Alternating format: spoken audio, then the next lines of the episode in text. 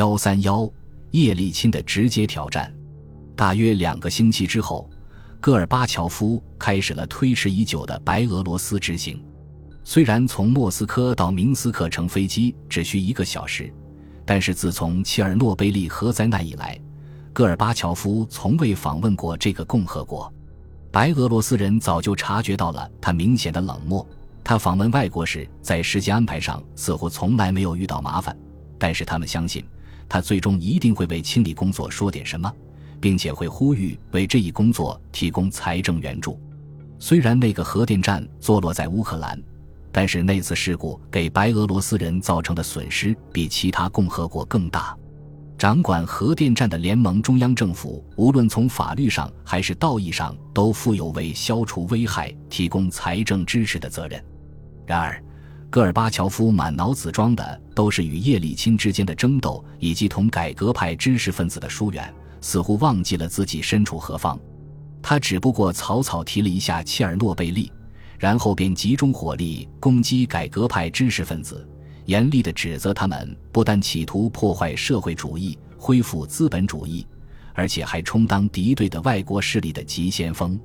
他重复了克留奇科夫在十一月所做的无根据的指责，说改革者正在利用虚假的口号来掩盖影响深远的阴谋。这些阴谋都是从外国思想库和外国人的头脑里诞生的。接着。他又攻击加夫里尔·波波夫，主张把苏联分裂成四十或五十个小国家。事实上，波波夫只是认为，在当时民族主义狂热席卷苏联的情况下，有可能出现这种情况。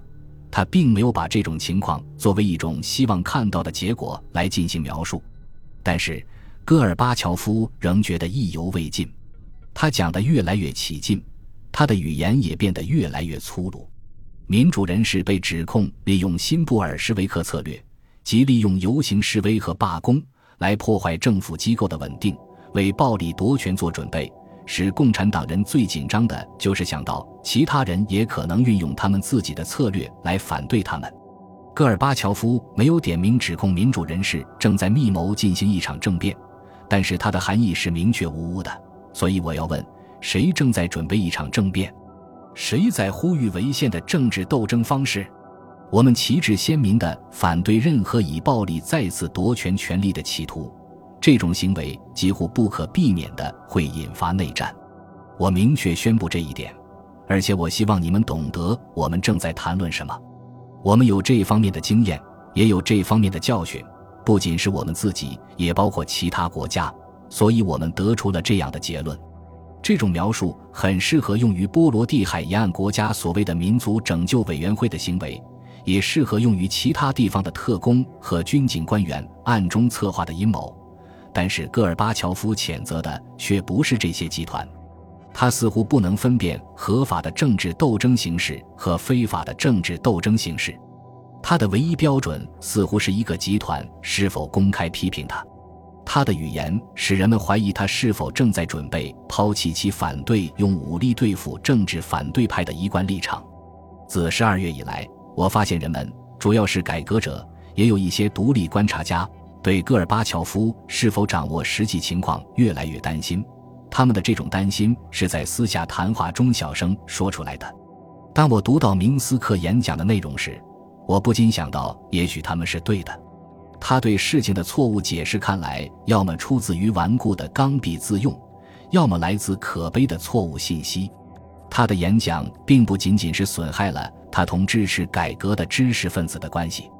白俄罗斯人关注着切尔诺贝利事件所造成的严重的健康和环境问题，戈尔巴乔夫却利用他们的讲坛来进行个人的政治斗争。白俄罗斯人将此视为天大的侮辱。他对明斯克的访问使苏联最忠诚的共和国迅速地背离了他。这种背离在十二月达到了顶峰。当时在白俄罗斯境内的一所狩猎小屋举行了一次会议，戈尔巴乔夫没有被邀请参加。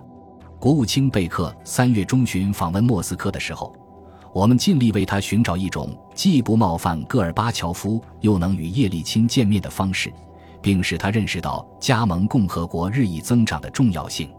考虑到戈尔巴乔夫对于同叶利钦的接触十分敏感，华盛顿的白宫官员，可能包括布什总统自己，觉得贝克不应该在叶利钦的办公室会见他。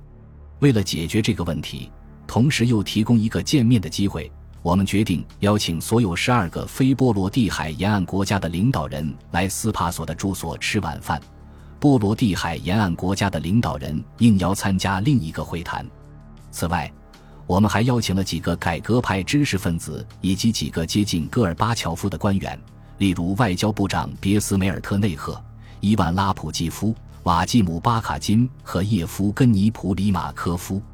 我们知道许多加盟共和国的领导可能不能来莫斯科吃这顿晚餐，但是我们认为其中的一些能够出席。而且我们也知道叶利钦可能会婉言拒绝前来，除非他得到保证能够同贝克国务卿举行私人会谈。贝克也愿意饭后同他私下见面，我们希望这样能够让他满意。起初，我们从叶利钦的人那里得到了接受邀请的回答，但是接着难题出现了。叶利钦的外交部长安德烈科季列夫通知我们。要求贝克晚餐前先去叶利钦的办公室拜访他。科季列夫是一个职业外交家，在担任俄罗斯外交部长之前，曾经在苏联外交部担任中级官员。我们解释说，贝克的日程不允许他这样做。然后，他又询问贝克能否在位于列宁山的俄罗斯外交部宾馆简短的会见叶利钦。贝克的日程决定了这样做也不可能。于是。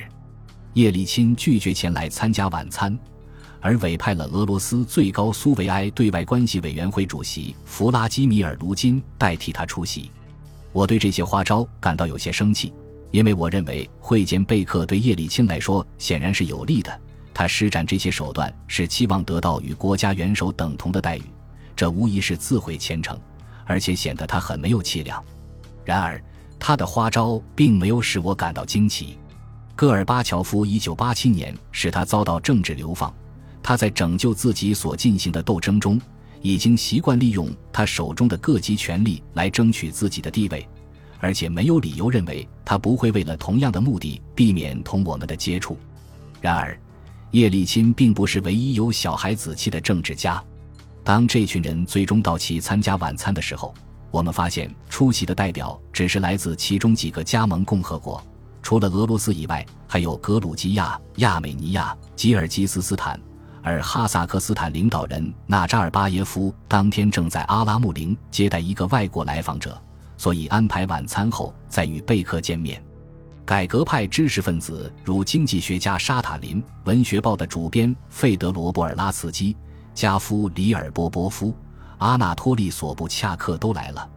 除此以外，还有俄罗斯东正教的大主教基里尔。然而，令我吃惊的是，戈尔巴乔夫阵营里的人一个也没来。有些表示了歉意，其他人干脆就没有露面。很明显，他们接到了戈尔巴乔夫的指令，抵制这个聚会。